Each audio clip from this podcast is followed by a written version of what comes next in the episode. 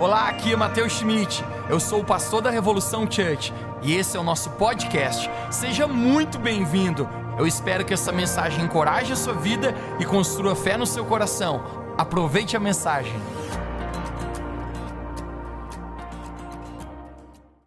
Bom, esse texto que nós lemos aqui, o apóstolo Paulo está escrevendo por carta para um dos seus discípulos chamado Timóteo. Alguém diga comigo nessa noite, diga Timóteo.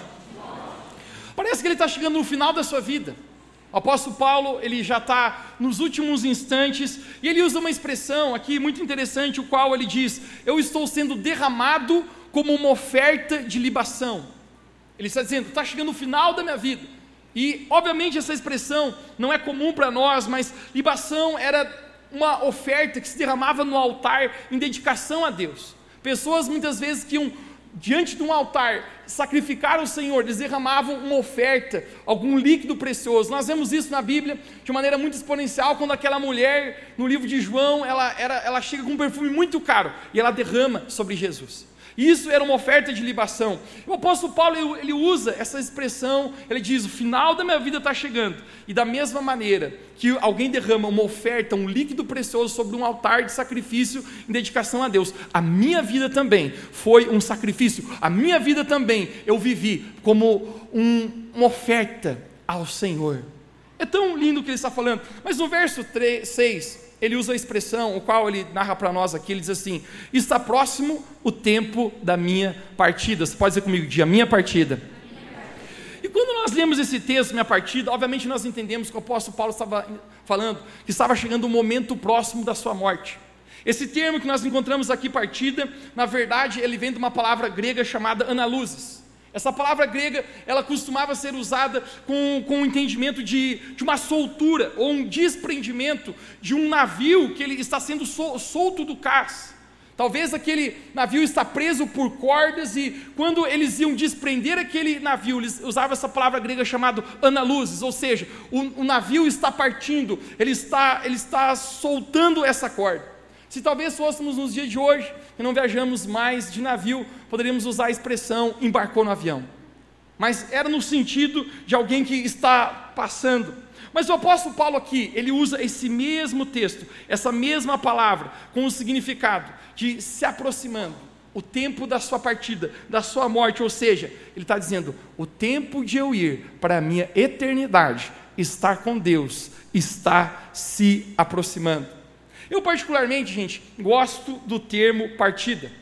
Eu acho que o termo partida é um termo mais bonito para falar do que morte. Né? Por exemplo, se você for fazer um seguro de vida, a pessoa não vai falar contigo com aquele, não sei se chama de corretor, o camarada, né? mas ele está tentando te vender um seguro, ele não vai falar caso você morrer, ele vai falar caso o senhor venha a faltar.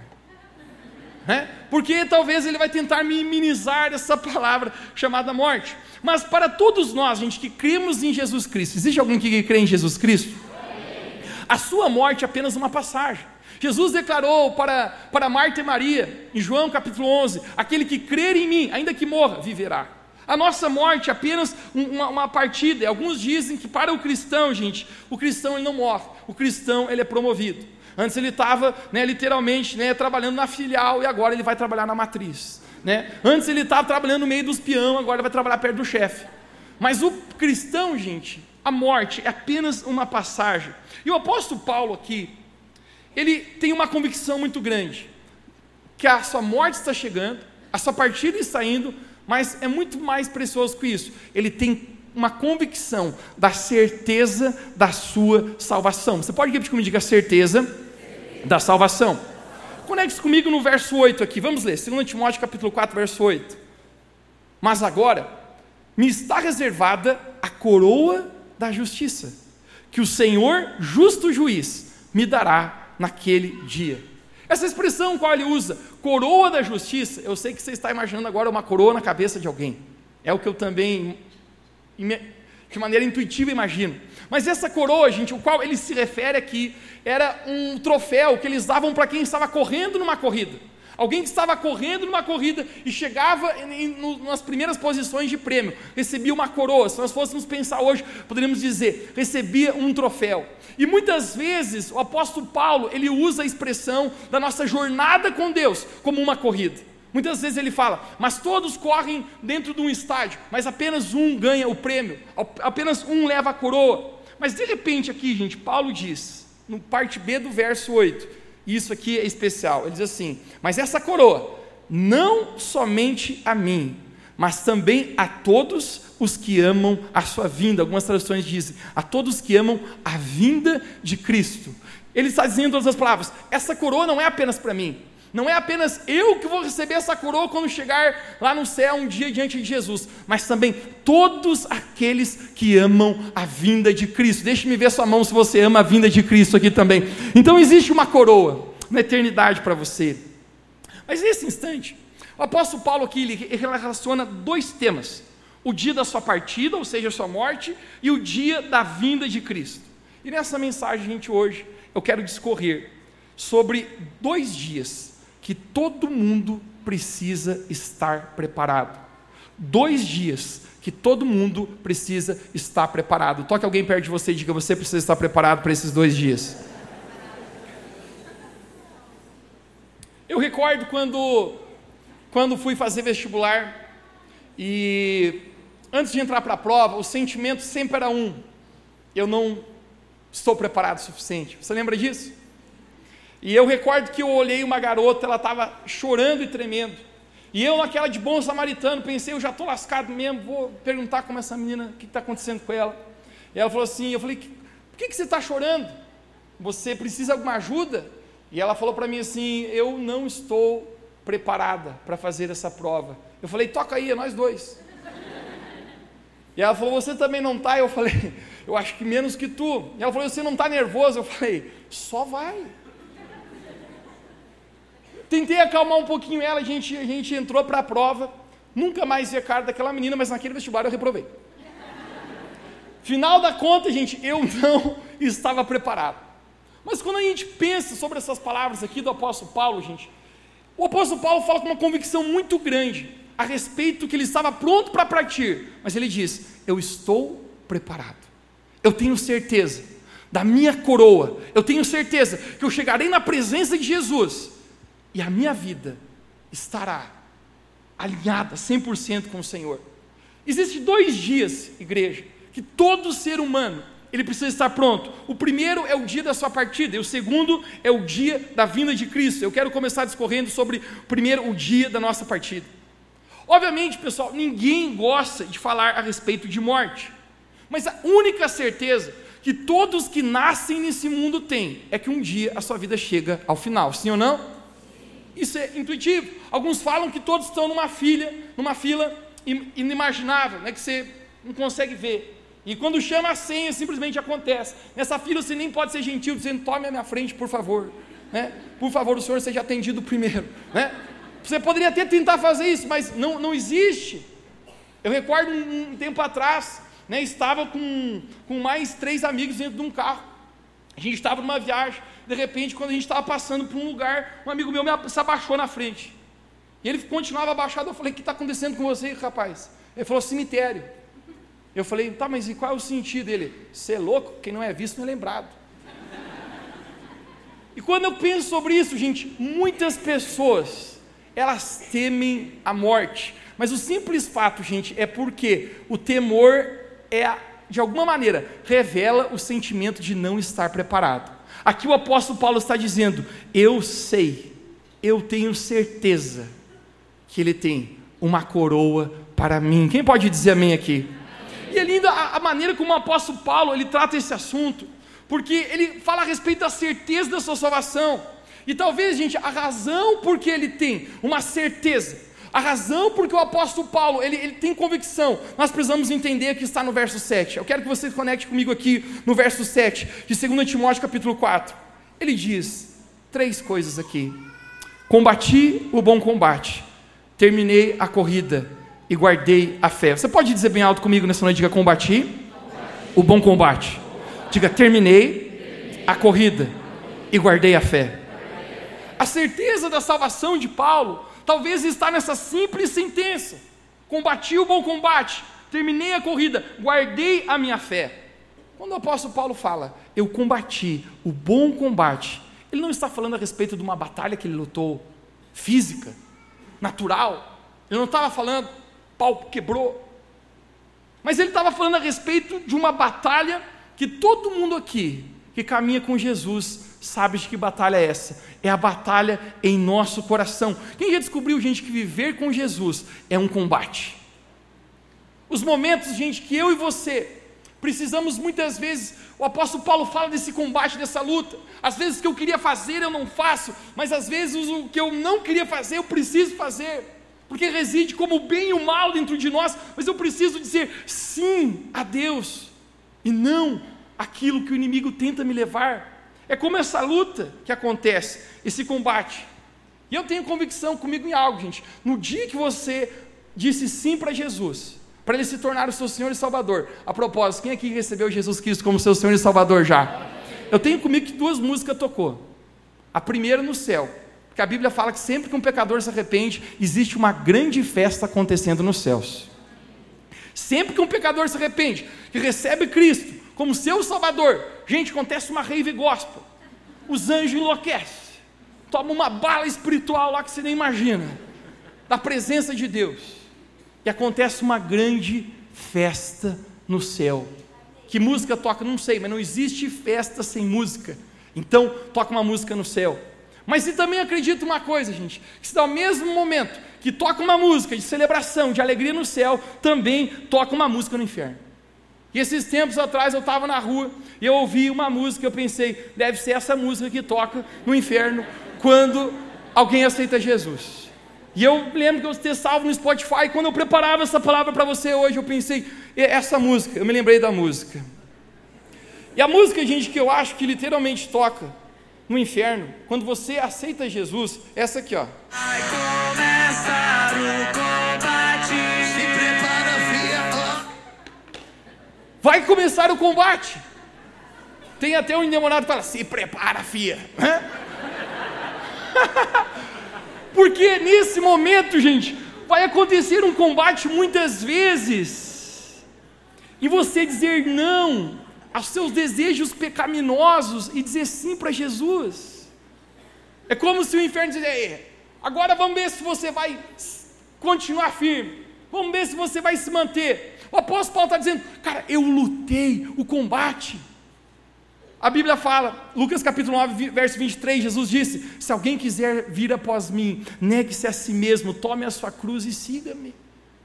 É um combate não viver por sentimentos e viver por fé. Quando os meus sentimentos mandam eu ir para o outro lado, mas a minha fé e a minha convicção, que a propósito está firmada na palavra de Deus, quem pode dizer amém aqui? Amém. Diz para mim outra coisa. E eu preciso não agir conforme o que eu estou sentindo, mas preciso agir conforme aquilo que a palavra de Deus fala para mim.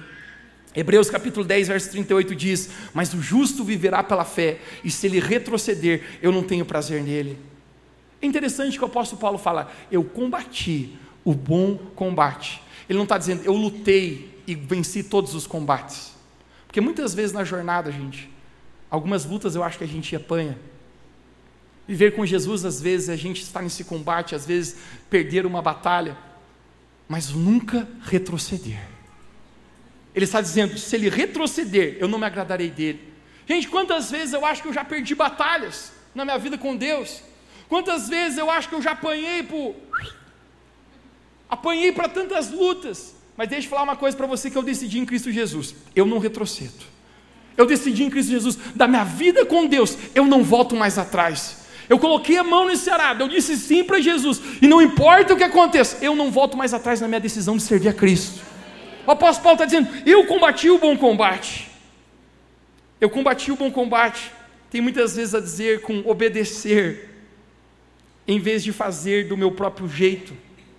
Jesus falou em João capítulo 14: Vós me amam, se vocês fazem, me obedecem os meus mandamentos. Combater o bom combate, dizer muitas vezes não para que o mundo te oferece e dizer sim para Deus. O apóstolo Tiago nos fala em Tiago capítulo 4, verso 4, que aquele que quiser ser amigo do mundo se constitui inimigo de Deus. E esse é o momento, gente, que eu encontro o apóstolo Paulo dizendo: Eu lutei um combate todos os dias da minha vida, briguei com a minha própria carne, briguei entre o certo e o errado, briguei com os meus olhos, briguei com os meus ouvidos, mas eu lutei, eu não deixei de continuar lutando para fazer a vontade de Deus na minha vida. Eu tenho uma certeza, eu lutei o bom combate. Ele diz: Eu completei a carreira. Essa expressão, completei a carreira, dá sentido à, à, à chegada de um lugar, à chegada de, de um alvo, de, de alcançar um alvo. E na verdade, gente, a vida com Deus não é apenas como você começa, mas a vida com Deus, gente, tem mais a ver como você termina ela. Tem muitas pessoas que começam bem caminhando a vida com Deus, mas não é apenas como começa, mas é apenas como termina. E alguns dizem que a jornada com Deus, gente, é definida por três palavras: porta, caminho e alvo. Você pode dizer bem alto comigo, diga porta, caminho e alvo porta. Quando você recebe Jesus Cristo, gente, é uma porta que você abre para Ele. E você entra por essa porta. A palavra de Deus fala: Eis que estou à porta e bato. Existe uma porta. E o próprio Jesus, no livro de Mateus, capítulo 7, eu quero ler contigo hoje aqui. Eu falei que ele ler bastante a Bíblia com você hoje. Mateus capítulo 7, verso 13 e 14. Olha o que Jesus fala aqui. Entrai pela porta estreita. Alguém diga bem alto comigo, diga porta estreita. Mais larga é a porta e amplo o caminho que leva à perdição, e são muitos que entram por ela. Como é estreita a porta e apertado o caminho que leva à vida, são poucos os que a encontram. Existe uma porta. O dia que você recebe a Jesus Cristo, o dia que você declara, agora Ele vai se tornar o meu Senhor, ele vai governar a minha vida, Ele vai ser o centro da minha vida. Não mais eu decido, mas Ele decide as minhas prioridades, os meus valores, o que é importante para mim é o que é importante para Deus. Ele se torna o meu Senhor. Você decide entrar por essa porta. Jesus ele fala: essa porta é estreita. Poucos entram por ela, mas o larga a porta que conduz à perdição. Existe uma porta que todos nós que recebemos a Cristo, nós entramos. Mas de repente, gente, essa porta, ela encontra um caminho. Diga comigo o caminho. A salvação não é apenas uma porta. A salvação é uma porta e um caminho. E Jesus ele fala que esse caminho é estreito, que esse caminho muitas vezes não é fácil seguir por ele. Muitas vezes é você deixar tudo, muitas vezes é você apenas se, se estreitar naquele caminho e seguir e esse é o momento que eu descubro, gente, que se passa por uma porta, existe um caminho. O apóstolo Paulo fala aos Hebreus: vocês corriam bem, perdão aos Gálatas, mas quem impediu vocês de continuar praticando a verdade? Ele está falando: vocês começaram bem, vocês passaram pela porta, mas vocês estavam no caminho, correndo bem, porque só se corre num caminho. E de repente ele fala: mas o que, que aconteceu? Quem vos impediu de continuar praticando a verdade. Então, se existe uma porta, existe um caminho, também existe um alvo, o qual o apóstolo Paulo fala sobre isso. Ele diz: esquecendo das coisas que para trás ficam, eu prossigo para as coisas que estão à minha frente. Ele diz: eu prossigo para o alvo. Alguém já comigo bem alto comigo? Prossigo para o alvo. E o nosso alvo é Cristo. O dia que nós estaremos na presença de Deus, gente, eu digo para você, o dia que você olhar nos olhos de Jesus, fará sentido todas as portas estreitas, todos os caminhos estreitos que você precisou passar. No dia que você olhar nos olhos dele, que você estiver recebendo essa coroa da vida, como o apóstolo Paulo declarando, ele é o justo juiz. Nesse dia, tudo vai ficar sem fazer sentido. As coisas que você precisou abrir mão por Deus, as coisas muitas vezes que foram um sacrifício e uma oferta de amor, ele está dizendo nesse momento: eu completei a carreira. E por último, ele está dizendo: eu guardei a minha fé. Você pode dizer comigo, bem alto comigo, guardei a fé. Guardei a fé. Gente, é óbvio, conecte-se comigo. Se tem como guardar a fé, tem como perder a fé. O apóstolo Paulo fala ao próprio discípulo Timóteo dele, ele acusa um homem chamado Demas, que eu apelidei de Demos, de ter o abandonado, porque amou mais o mundo presente do que a Deus. Ele diz: Timóteo, Demas, aquele parceiro que estava com a gente aqui, ele amou mais esse mundo presente, ou seja, mais o que está acontecendo, mais a galera, mais o rolê, do que a Deus. E ele abandonou a sua fé. Gente, o simples fato, quantas pessoas eu já vi nessa vida começarem a caminhar com Deus em algum momento pararem na corrida. A estatística, a gente sabe qual é aqui no Brasil, que para cada um que está dentro da igreja, tem um fora da igreja desviado. Para cada um que está servindo a Jesus, para cada um que está com a sua fé em ação, tem alguém gente, que algum dia já esteve aqui, como você aqui, buscando a Deus, dizendo como Paulo, eu guardei a minha fé e hoje não está mais. Mas quando o apóstolo Paulo diz, diz, isso, ele fala: Eu combati o bom combate, terminei a corrida e guardei a fé. Ele está dizendo: Isso aqui assegura que a minha partida está chegando e eu tenho certeza da minha coroa, da salvação que está proposta em Cristo Jesus. Uau! Essa certeza é tão incrível sobre a vida do apóstolo Paulo. Com isso, o apóstolo Paulo está falando a respeito de estar preparado. Ele está dizendo: Eu tenho certeza que eu dei o meu melhor por Cristo fiz o que tinha que fazer, abri mão do que tinha que abrir, não parei na metade do caminho, não perdi a minha fé e eu tenho certeza da minha salvação. Porque a maior certeza, gente, que todos nós temos é que um dia a nossa vida terrena aqui na terra, ela chega ao fim. E a pergunta que eu faço para você, você como apóstolo Paulo, está preparado? Você tem certeza da sua salvação? Você tem convicção a respeito disso? Alguns dias atrás eu estava numa roda com alguns amigos, e a gente estava no papo a respeito disso, e entramos nessa, nesse embate, né? Um, um, rapaz querido nosso, amigo aqui, a gente faleceu num instante, um dia estava vivo, deu dois dias, morreu, e a gente tá, a pergunta era, rapaz, a gente nunca sabe qual é a nossa hora. E de repente um falou, quem aqui está pronto? Se morresse amanhã, se fosse amanhã o dia da tua partida, você estaria pronto? O cara falou, vira essa boca para lá. O outro falou, não sei. Você não tem certeza da salvação? O outro falou, nem me, nem me faça pensar nisso. Mas há uma coisa que eu penso, gente, que uma necessidade para nós, como igreja, é como o apóstolo Paulo ter convicção, certeza da nossa salvação. Porque a propósito, a nossa vida aqui na terra é apenas um pedacinho do que se compara à eternidade. Como nós podemos viver apenas focados nisso aqui e não pensarmos na eternidade? O apóstolo Paulo está declarando: Eu tenho certeza da minha salvação. Mateus, como eu tenho certeza da minha salvação? O apóstolo Paulo tem essa conversa com os coríntios, eu quero mostrar para você. No livro de 2 Coríntios, capítulo 5, no verso 1, ele está tendo essa conversa. Alguém está vivo aqui, conectado? Diga amém bem alto. Olha para alguém perto de você e diga, conecte-se aí. 2 Timóteo, perdão, 2 Coríntios capítulo 5, verso 1, o apóstolo Paulo conversa com os coríntios, ele diz assim, porque sabemos, conecte-se aqui, que se a nossa casa terrestre desse tabernáculo se desfizer, Mateus, que ele está falando? Morte. Se essa casa, toque seu corpo, próprio corpo, diga, se essa casa se desfizer, ou seja, morreu. Temos de Deus um edifício, uma casa não feita por mãos, por mãos, eterna nos céus. Um dia de falar para você, gente, esse corpo aqui, né, vai virar é, pó. Se você tem um corpinho bonitinho, pois não adianta, vai virar pó. Se teu corpinho é feinho, já deixa ir embora, né, no céu, torcer para que, que Deus dê uma caprichada na beleza, aí, né? Mas isso aqui vai ficar, está dizendo, se esse corpo terrestre ficar, perecer aqui, o que eu vou falar para você daqui a pouquinho já, mas a maioria provavelmente, exceto eu, é claro. Perecer, ele diz: Nós temos uma nova casa, nós temos um, algo que Deus fará. Conecte comigo verso 2. E por isso, também gememos, desejando ser revestidos da nossa habitação que é do céu. Uau! O apóstolo Paulo está dizendo assim: ó, Eu estou louco para ir para o céu e ganhar um corpinho novo. Não sei se Paulo era feio, mas alguns dizem que ele era baixinho, tinha um olho meio vesguinho, um problema, né? E talvez era gordinho, talvez careca. Aí sobrou o quê? Só o espírito do cara, né? Mais nada. Mas Paulo está dizendo: eu desejo ir para o céu, eu desejo estar perto de Deus. E agora no verso 3, a parte mais importante, conecte-se.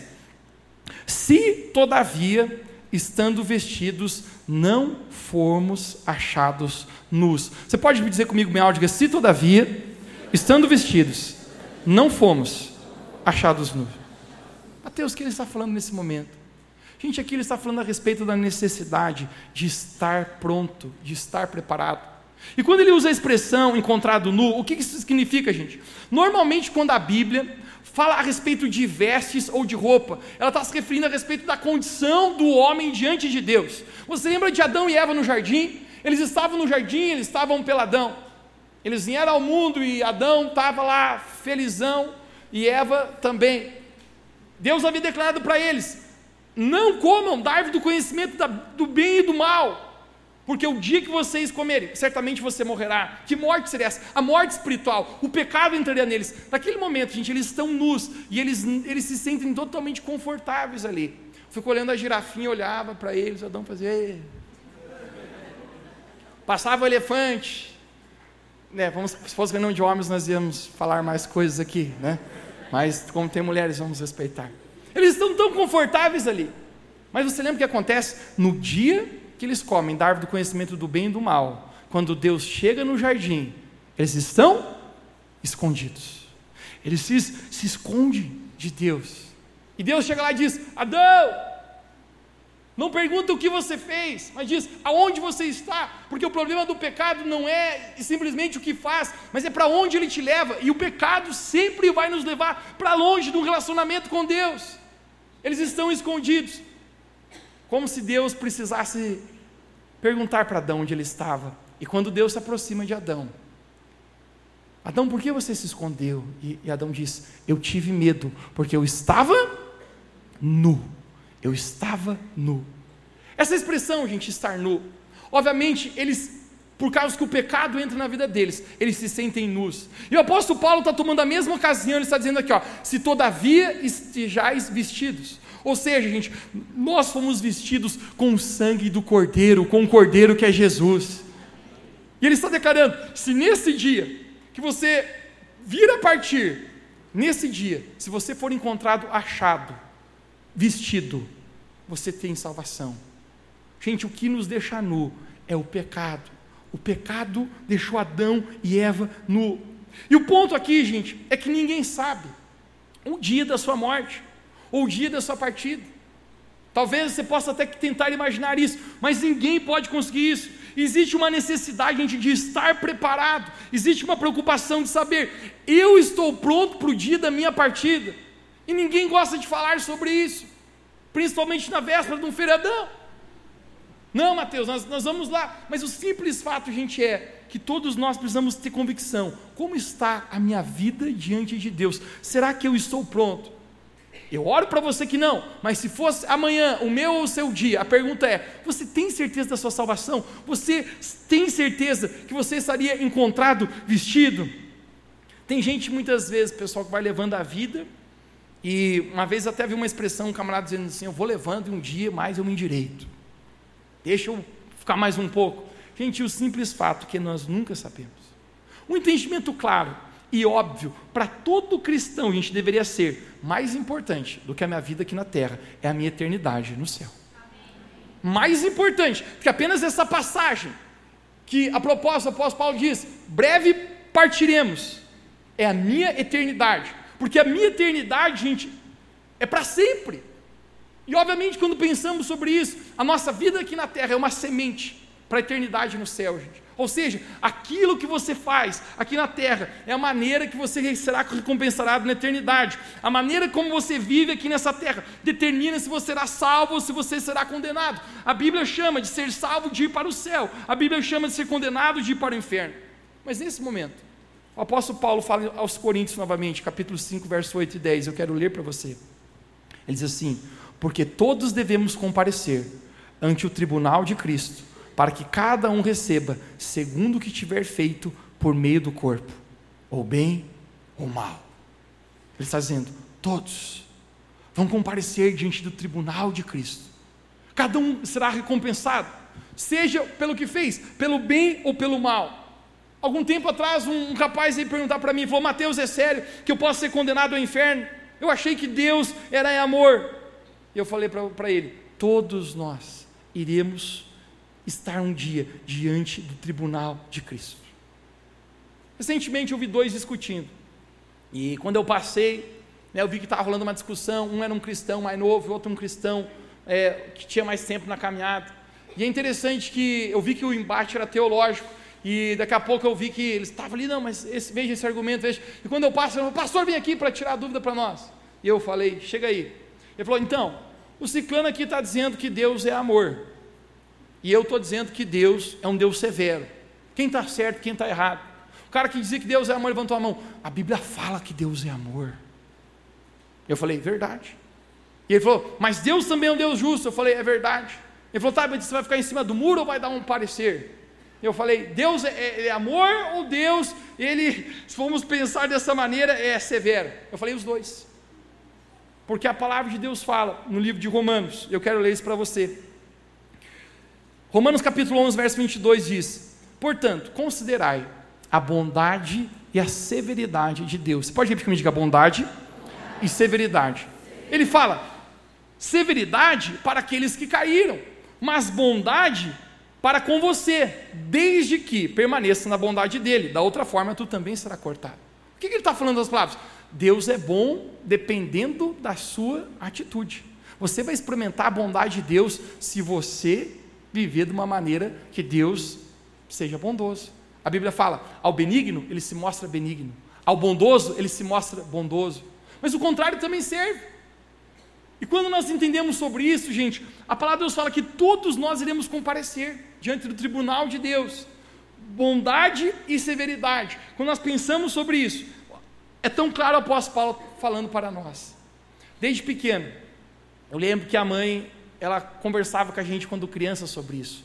E eu cresci, gente, com um sentimento muito claro a respeito desse temor de Deus que eu deveria ter. E eu não sei se a ideia da mãe era tocar o terror em nós para a gente bagunçar um pouco menos. Mas eu me lembro que ela se ajoelhava na nossa frente e ela falava assim: ó, você tem que pensar numa coisa, Mateus. Se Jesus voltar hoje, você vai para o céu. E eu falei, é, mãe, sei lá. Ela falava, tem que estar tá pronto. E eu ficava com aquele negócio, e se Jesus volta? Eu tinha até uns, uns, pensamentos assim, vai que eu pequei bem agora e Jesus voltou no outro minuto. Me lasquei. A mãe também se ajoelhava na nossa frente e falava assim, Mateus, se você. Que tipo de mãe fala isso para o filho? Gente, o tipo de mãe que quer ver filhos um dia na eternidade sendo salvos. Falava para mim assim: se você morrer amanhã, você está com a tua salvação em dia? Gente, eu falei, mãe, nem sei, mas não vou me comportar na aula hoje como nunca. Sabe por quê, gente? Porque o temor de Deus, como o apóstolo Paulo fala aqui, para ser imprimido no nosso coração, para que a gente possa ter uma convicção na nossa vida. Quando chegar o dia da minha partida, irmão, eu preciso estar pronto. Eu preciso achar, ter ser achado vestido. Quem pode dizer um amém aqui? Porque é tão importante nós termos esse entendimento. E o apóstolo Paulo, ele está falando muito claro a respeito disso. Agora deixe-me falar para você, se você está aqui hoje, gente, talvez, e você nunca ouviu a respeito disso, desse entendimento, como pastor, gente, seu, eu quero declarar para você com muito amor, eu quero hoje te ensinar a você estar preparado para o dia da sua partida, que eu oro a Deus que seja daqui a bastante tempo, mas que como apóstolo Paulo você possa dizer, eu estou em paz eu guardei a minha fé, eu lutei o bom combate, eu completei a carreira, eu cheguei no alvo, eu tenho certeza da coroa que me está proposta. Agora, gente, se esse é um dia que a gente precisa estar pronto, que a maioria vai passar, mas existe um outro dia, gente, né, que talvez alguns não passarão aqui, que é pela morte. Eu quero mostrar para você isso, que é o dia da volta de Cristo. Você pode dizer comigo que é o dia da volta de Cristo. Mateus capítulo 25, versos 31 e 33. Conecte-se agora. Respire pouco. Tenha muita atenção. A Bíblia nos fala: quando o filho do homem vier em grande glória, quando Jesus vier em grande glória, com todos os anjos, ele se assentará em seu trono na glória celestial. Todas as nações serão reunidas diante dele, e ele separará uma das outras, como o pastor separa ovelhas dos bodes, e colocará as ovelhas à direita e os bodes à sua esquerda. Olha para alguém perto de você e diga: Não seja bode, seja ovelha. Está falando a respeito da volta de Cristo. Gente, deixa eu falar para você, nós não sabemos quando a vinda de Jesus acontecerá. Eu quero ler para você, 1 Tessalonicenses, ou melhor, Marcos capítulo 13, verso 32 a 37, o próprio Jesus fala: Mas aquele dia e a hora ninguém sabe, nem os anjos, nem que estão no céu, nem o filho senão o Pai. Ninguém sabe. O dia da volta de Cristo. Então, o primeiro dia que você precisa estar preparado, o dia da sua partida, que ninguém sabe. Você não sabe, eu não sei, mas você precisa estar preparado. E a segunda coisa que você precisa estar preparado, gente, é o dia da vinda de Cristo. Porque esse dia, gente, será um dia de muita alegria para alguns, mas também a Bíblia fala, gente, que será um dia de terror para outros. Porque se você está preparado, você apenas, como o apóstolo Paulo dirá, eu sei, da coroa que está proposta para mim. Eu lutei um bom combate, eu guardei a fé, eu completei a minha carreira. Você terá convicção a respeito disso na sua vida. Agora, o apóstolo Paulo, ele fala algo, a, a carta dos, da igreja dos Tessalonicenses aqui, Tessalonicenses, eu quero explicar para vocês, eu quero ensinar algo para você hoje precioso. Em 1 Tessalonicenses capítulo 5, verso 13 e 17, o apóstolo Paulo diz assim: Não quero, porém, irmãos, que sejais ignorantes acerca dos que já dormem. Esse dorme aqui quem já morreu. Conecte-se agora. Para que não vos entristeceis como os demais que não têm esperança. Ou seja, muitas pessoas não têm mais esperança, porque acham que a vida é só aqui. Verso 14. Porque se cremos que Jesus morreu e ressuscitou. Quem aqui crê que Jesus morreu e ressuscitou, gente? Se cremos, ele está falando, que Jesus morreu e ressuscitou. Assim também, aos que em Jesus dormem, Deus os tornará a trazer com ele. Ou seja, quem morreu em Cristo Jesus, Jesus um dia também irá ressuscitar. Lembra que eu falei para você? Jesus falando daquele que crê em mim ainda que morra viverá. Verso 15.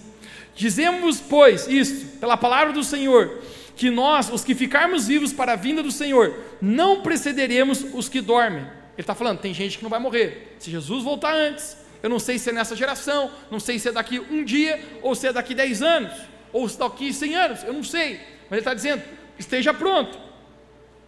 Verso 16: Porque o mesmo Senhor Jesus descerá do céu com alarido e com voz de arcanjo e com a trombeta de Deus, e os que morreram em Cristo ressuscitarão primeiro. Ele está dizendo: todo aquele camarada que morreu em Cristo Jesus, que partiu, lembra? Primeira? Que partiu, será ressuscitado por Jesus. Partiu, mas será ressuscitado por Jesus. Agora, olha aqui. Depois nós, eles consideravam que ele está vivo. Hashtag errou. Os que ficarmos vivos, seremos arrebatados juntamente com Ele nas nuvens, a encontrar o Senhor nos ares, e assim estaremos para sempre com o Senhor. Ele está dizendo: os mortos ressuscitam, que morreram em Cristo, e têm um novo corpo glorificado. Depois, os que estão vivos são transformados e sobem aos céus, arrebatados para se encontrar com o Senhor. Agora a pergunta é, gente: você está pronto para o dia da vinda de Cristo, esse segundo dia que todos precisam estar prontos.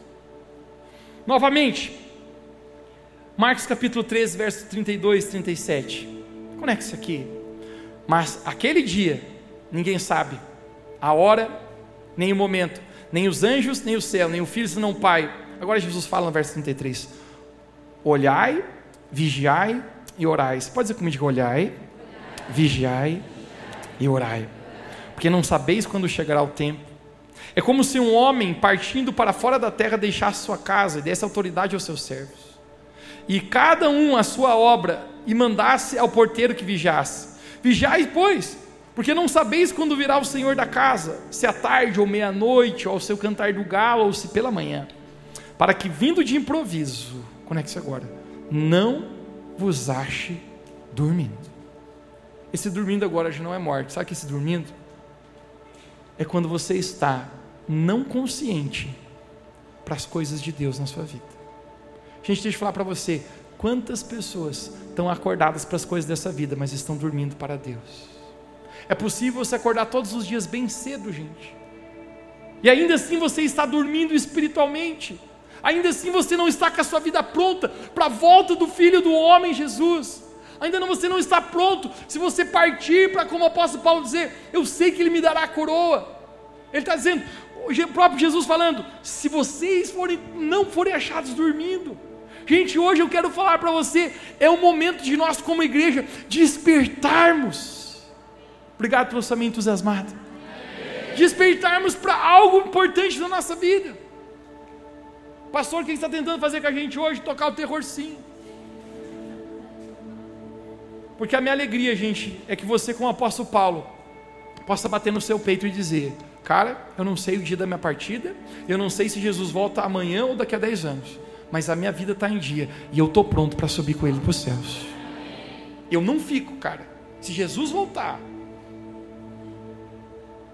eu quero encerrar falando a respeito de uma parábola que o, Jesus, o próprio Jesus conta. Isso, isso é forte. Isso é forte. Jesus ele fala a respeito de uma parábola. Parábolas são histórias que Jesus contava algo natural para tentar exemplificar algo espiritual. No livro de Mateus, capítulo 2, verso 8 a 14, Jesus ele conta uma parábola que é conhecida como a parábola das bodas do rei. Eu quero que você veja comigo isso. No verso 8, Jesus diz assim, Mateus capítulo 2: Então disse aos seus servos: O banquete de casamento está pronto, mas os meus convidados não eram dignos. Jesus convidou muitas pessoas. Ele estava falando a respeito da nação de Israel que rejeitou Jesus. Não eram dignos, não quiseram. Agora, olha aqui no verso 9: diz: Vão às esquinas e convidem para o banquete todos os que vocês encontrarem. Todos, Mateus, todos. Verso 10. Então os servos saíram para as ruas e reuniram todas as pessoas que puderam encontrar, gente boa e gente má. Olhe para alguém perto de você e diga: Você está no bolo. É boa ou um dos dois tu é. Todo mundo. Jesus está dizendo: chama a geral, cara. Chama todo mundo. E a sala do banquete de casamento ficou cheia de convidados. Conecte-se agora. A imagem, gente, da figura da volta de Cristo é um casamento com a igreja. O qual Jesus é um noivo. Você não viu nós cantamos hoje? Meu noivo esperado eu abro a porta, pode morar em mim. É a figura de um casamento. E a igreja, quem é que é a igreja de Jesus? É a noiva. Eu digo para os homens: o, tá, o momento teu de ser noiva é só para casar com Cristo. Propósito, hoje celebramos o casamento aqui do Jefinho e da Josi. Não sei se eles estão aqui. Não estão? É, eu também não estaria, né? Estão fazendo coisas que não devem ser mencionadas. Não devem ser mencionadas, gente. Se Jesus fica triste com quem faz antes do casamento, Jesus fica triste com quem não faz depois do casamento. Então esse é o momento que o, as mulheres cutucam, os homens casados cutucam as mulheres e digam, viu?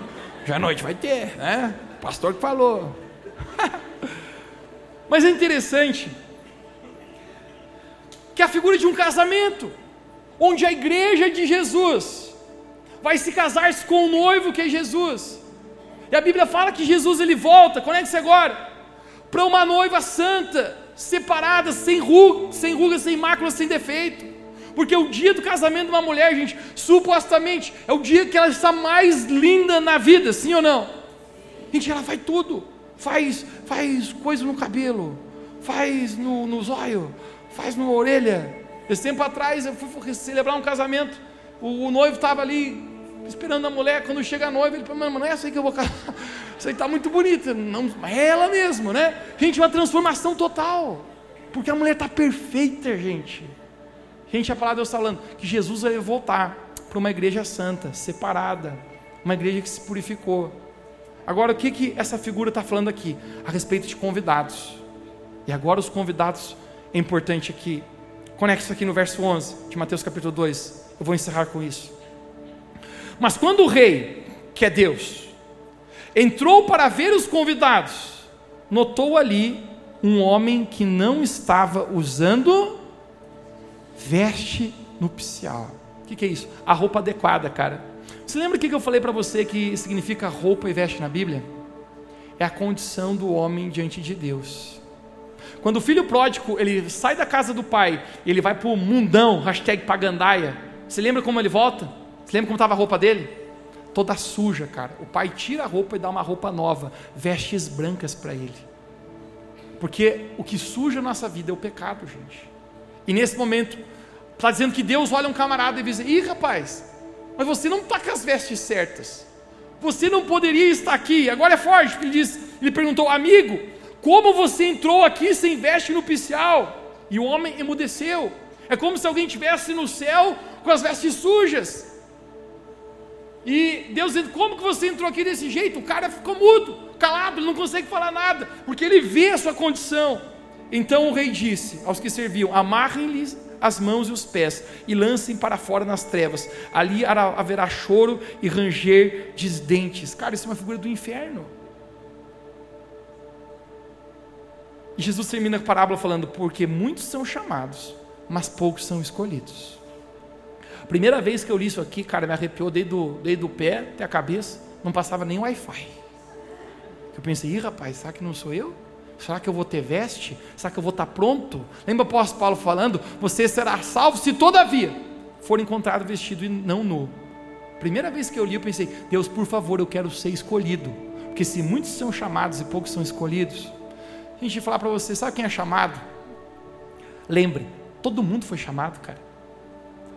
O rei falou: vai para as esquinas e chama bom ou ruim. Deixa eu falar para você, a propósito, gente, eu não sei quanto a você, mas eu não estou aqui hoje, não literalmente pregando, mas com Deus, porque eu fui bonzinho. Eu estou aqui, gente, pela misericórdia de Deus e você também. Nenhum de nós, cara, merecíamos Jesus. Nenhum de nós merecíamos a graça de Deus. Eu me coloco como apóstolo Paulo, principal dos pecadores. O primeiro que precisa de Jesus, o primeiro que precisa da graça do Senhor. Mas a Bíblia fala que ele foi atrás de nós, gente, bons ou, ou ruins, ele nos chamou.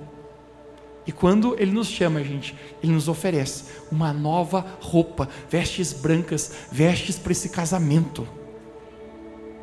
Muitos são chamados, a gente foi chamado, mas poucos são escolhidos. Mateus, por que, que poucos são escolhidos? Gente, chamado todo mundo é, mas escolhido sabe quem é? É quem corresponde àquilo que Deus fala. O apóstolo Paulo está dizendo, cara, eu correspondi. Guardei a fé, lutei o bom combate, completei a carreira. Eu correspondi, eu tenho certeza, eu estou vestido com a veste nupcial. Eu vou entrar lá e o rei não vai olhar para mim e dizer: vaza daqui, bro.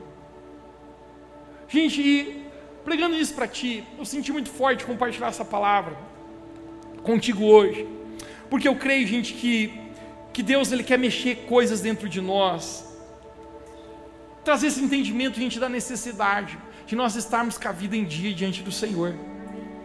O que que na sua vida, gente, você precisa se posicionar? O que que você precisa deixar? O que que você precisa assumir?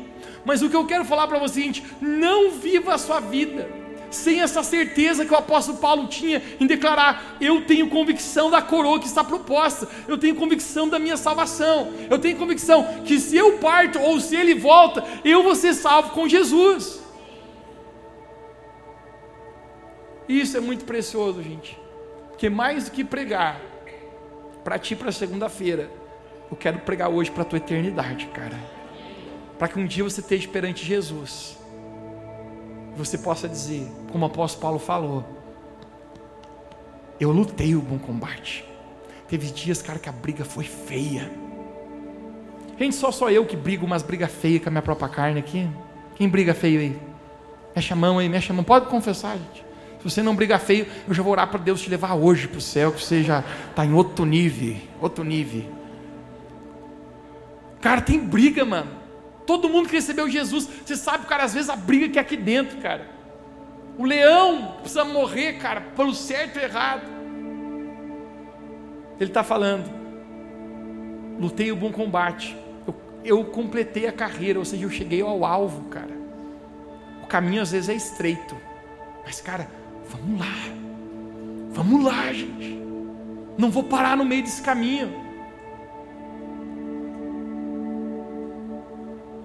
Eu não abandonei a fé, eu guardei a minha fé.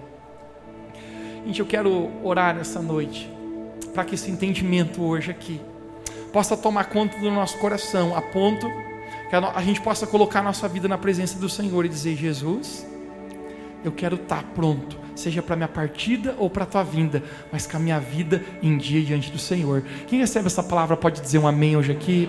Fique de pé comigo para nós orarmos. Vamos orarmos nessa noite.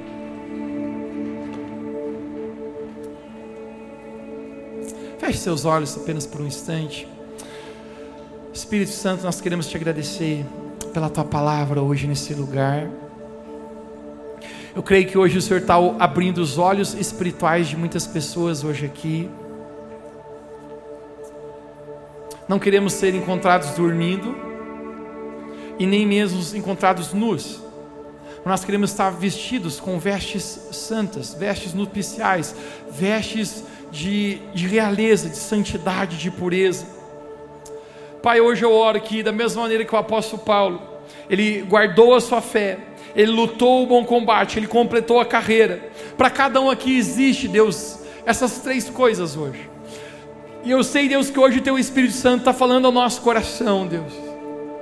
A olhar muito mais alto do que a nossa própria, a nossa apenas a nossa vida aqui terrena nessa terra, mas a gente olhar para a nossa eternidade nos céus. Deus, eu creio que nesse instante existe uma palavra do Senhor sendo ministrada aqui, existe a tua palavra sendo pregada e a tua palavra gerando fé para posicionamento, gerando fé para mudanças de atitude, para novas posturas de vida, de prioridade. Mas nossa oração hoje aqui, Jesus, é não nos deixe ser pegos de surpresa, não nos deixe, Deus, seja a nossa passagem, a nossa partida ou a tua vinda, a gente está lá despreparado. Mas hoje, como igreja, Pai, eu oro que o Senhor possa gerar temor e fé no nosso coração, para que nós possamos receber, Jesus, aquilo que o Senhor tem para nós. Pai, esta é a nossa oração hoje. Se nessa noite você sente Jesus falando com você, e você diz: Eu quero preparar a minha vida, eu quero ser encontrado vestido, eu quero ser encontrado pronto para a coroa que me está proposta, assim como o apóstolo Paulo. Onde você está, levante sua mão bem alto para Jesus. Pai, nós queremos orar por toda a nossa igreja hoje, nossa família, cada pessoa que está com a mão levantada. Eu creio, Espírito Santo, que aqui nesse lugar, hoje existe uma palavra sendo liberada, e o Senhor tem um compromisso, Jesus, com a tua palavra quando é pregada. Pai, assim como tu colocaste essa palavra no meu coração, eu preguei aqui nessa noite. E agora, Espírito Santo, pegue essa palavra e torne viva aos corações. Torne viva, Deus, como apóstolo Paulo, nós possamos lutar o bom combate, possamos, Deus, completar a carreira, chegar ao alvo, Deus, e possamos, Deus, guardar a nossa fé. Hoje essa é a nossa oração.